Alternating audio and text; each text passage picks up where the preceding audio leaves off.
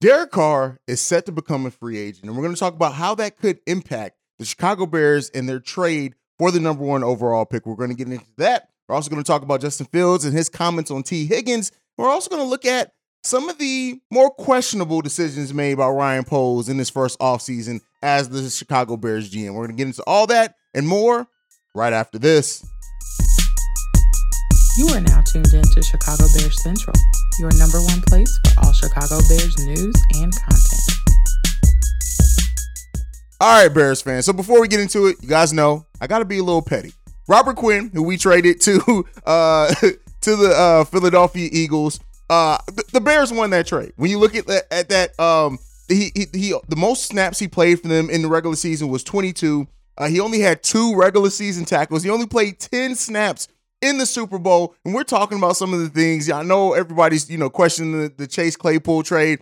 The Bears won that trade at least, right? We we won that trade for sure. Now I know Robert Quinn wasn't fully healthy, and we'll see what he does uh, in in further seasons with the Philadelphia Eagles. And shout out to him for being able to make a Super Bowl. Uh, but you know I got to be petty on that one. And on a less petty note, former Bears head coach that uh, you know we were just all over Matt Nagy on the championship winning team, Kansas City Chiefs. By the way, shout out to the Kansas City Chiefs for winning uh, the Super Bowl and what was one of the better Super Bowls of recent memory and uh, a, a, game that I had a lot of fun in watching and hopefully you guys did too. Um, but now all eyes are on the Chicago Bears as we gear up to go towards free agency. The Bears are going to have the most money. We can start seeing some activity pick up towards the end of March around trades, things like that. It's going to be a fun offseason for the Chicago Bears. And one of the things that could impact how fun that offseason is is Derek Carr. Now, so Derek Carr was almost on his way uh, to the Saints to become their new quarterback. He used his no trade clause to veto that. He's now expected to be cut, and he will be going into free agency. And the and the reason why this may impact the Chicago Bears and the, and what they get back for that number one overall pick is because you you look at it. Could the Texans or the Colts decide to just go after Derek Carr, who is just a free agent, meaning that you don't have to give up any capital. It's just at the point of of your money, your cap space to give up for Derek Carr. So could they do that? Um, you know, there's some questions on if they would do. Derek Carr has his own questions around him, but it could possibly be um, you know, that that that that could impact that top pick. So we'll see. And also teams could just wait. Um, they they could go after Derek Carr, you know, if they do miss out on that trade for the number one overall pick with the Chicago Bears. But considering that free agency comes before the NFL draft, we could see it go the other way around. We could see a team if they get Derek Carr, decide to just bow out of the quarterback negotiations uh, when it comes to to the Chicago Bears and that number one overall pick. So I, am looking at this and am I am I worried about it? For some reason, I'm not worried too much about it. Now, maybe that's just overconfidence on my part, which it could absolutely be.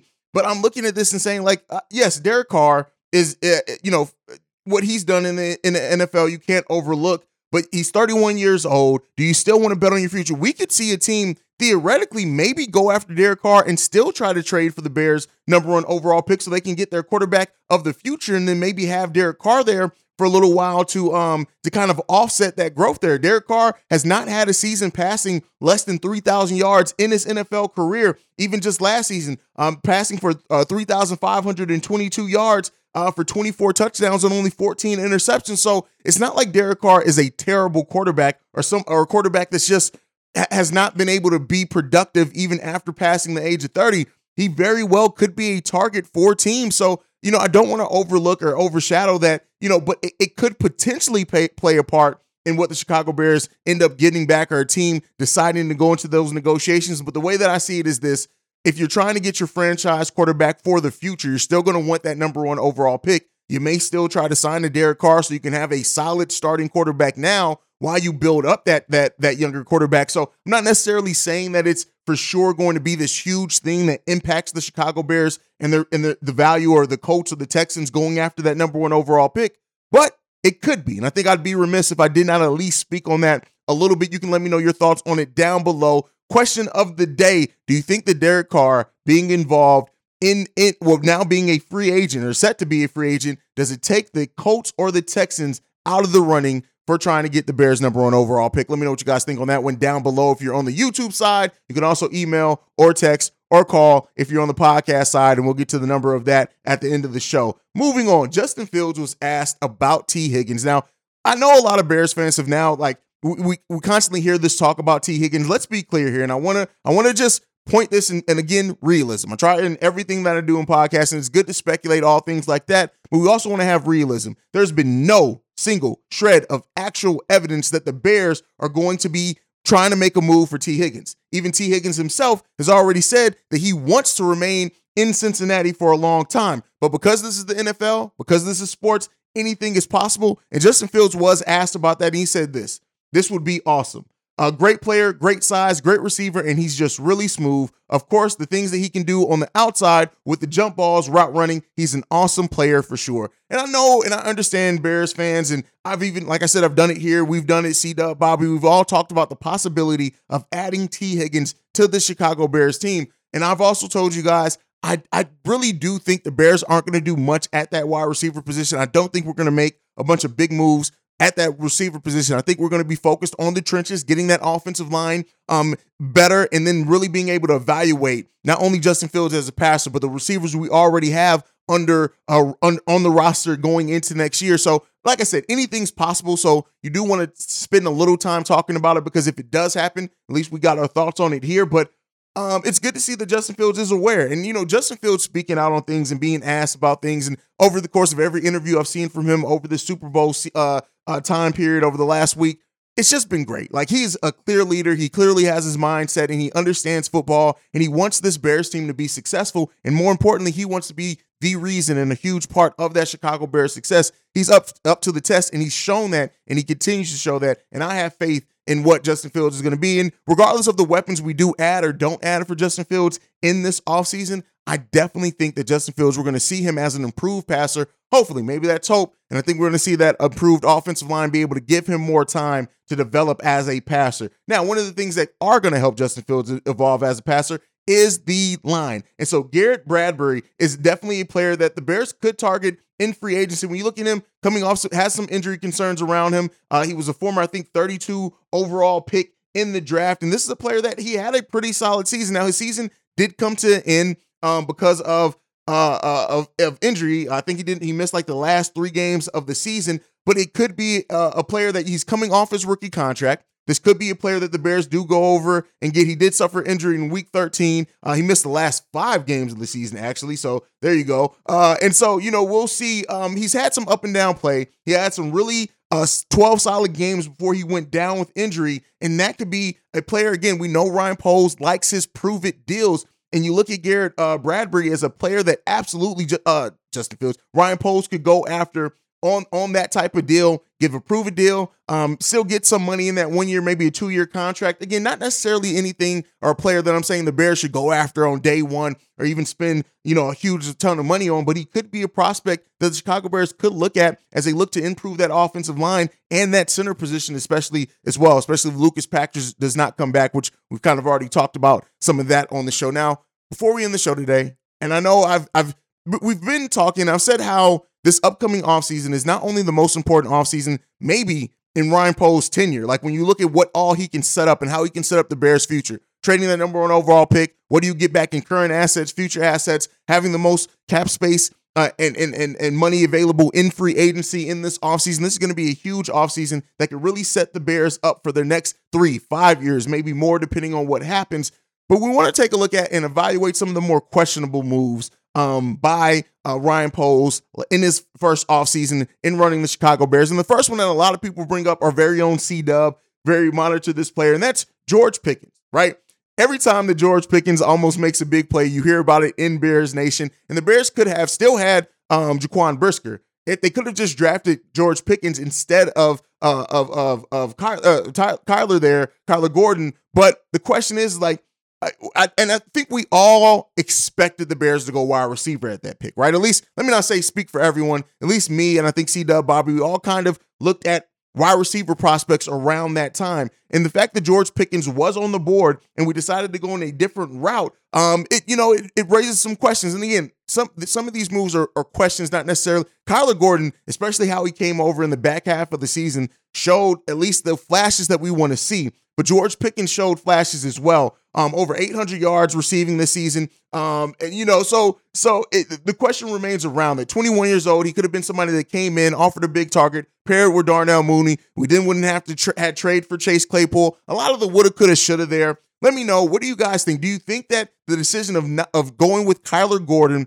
over George Pickens, do you think that that was the right decision now, having a season of hindsight in place? Let me know what you guys think. I still think when you look at Kyler Gordon, the way that he talked, trying to improve the defense, get back to the monsters of the midway, I'm kind of iffy. Like I'm, I'm, I'm kind of in the middle, right? I'm not necessarily saying or that hey we should have drafted Pickens. I'm not necessarily against Kyler Gordon, but it is something to look at and say, hey, this could have went a different route. And if that would have went a different route, how would that affect the next move we're going to talk about? And that's the trade for Chase Claypool. Now, let me be clear here. It's way too early. We didn't get to see enough of Chase Claypool to really even try to evaluate how he how he is on this team.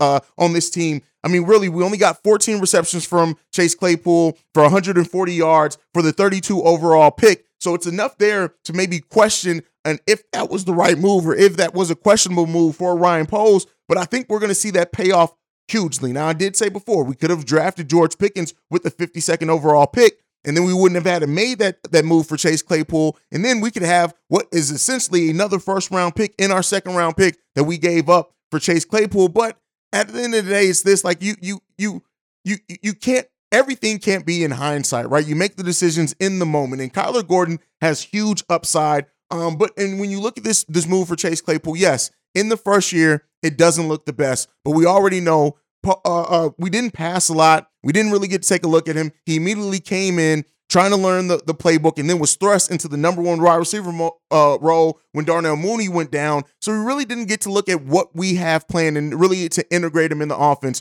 How Luke Getsy integrates him in the offense this offseason is going to be hugely telling for if this deal was ultimately a win or lose for Poles and the Chicago Bears, but it is one to look at. Another questionable one is Velus Jones. And so with him, I, you, you, guys know we named him Dropsy Jones here. He had more, so many drops in different situations. Uh, he did have a big play. Uh, he had a big touchdown. He's shown a little bit of of that, you know, a little bit of the the potential that we saw in him. The the biggest questions around him is is just the age, right? Came in as an older rookie. How much do we really expect and can expect him to develop? So it makes it a little bit questionable there. But when you look at where they drafted Matt, when you look at the fact that yes, he failed pr- to produce much, but maybe let's hope that it was just, you know, a, a, rookie season. Let's see how he does in the sophomore season. And if he bounces back, it could not, but at least right now, definitely deserves a spot on some of the more questionable moves by Ryan Poles. The next one up is a lot of the proven and veteran deals. When you look at Byron Pringle, when you look at um, Lucas Patrick, these are all, and uh,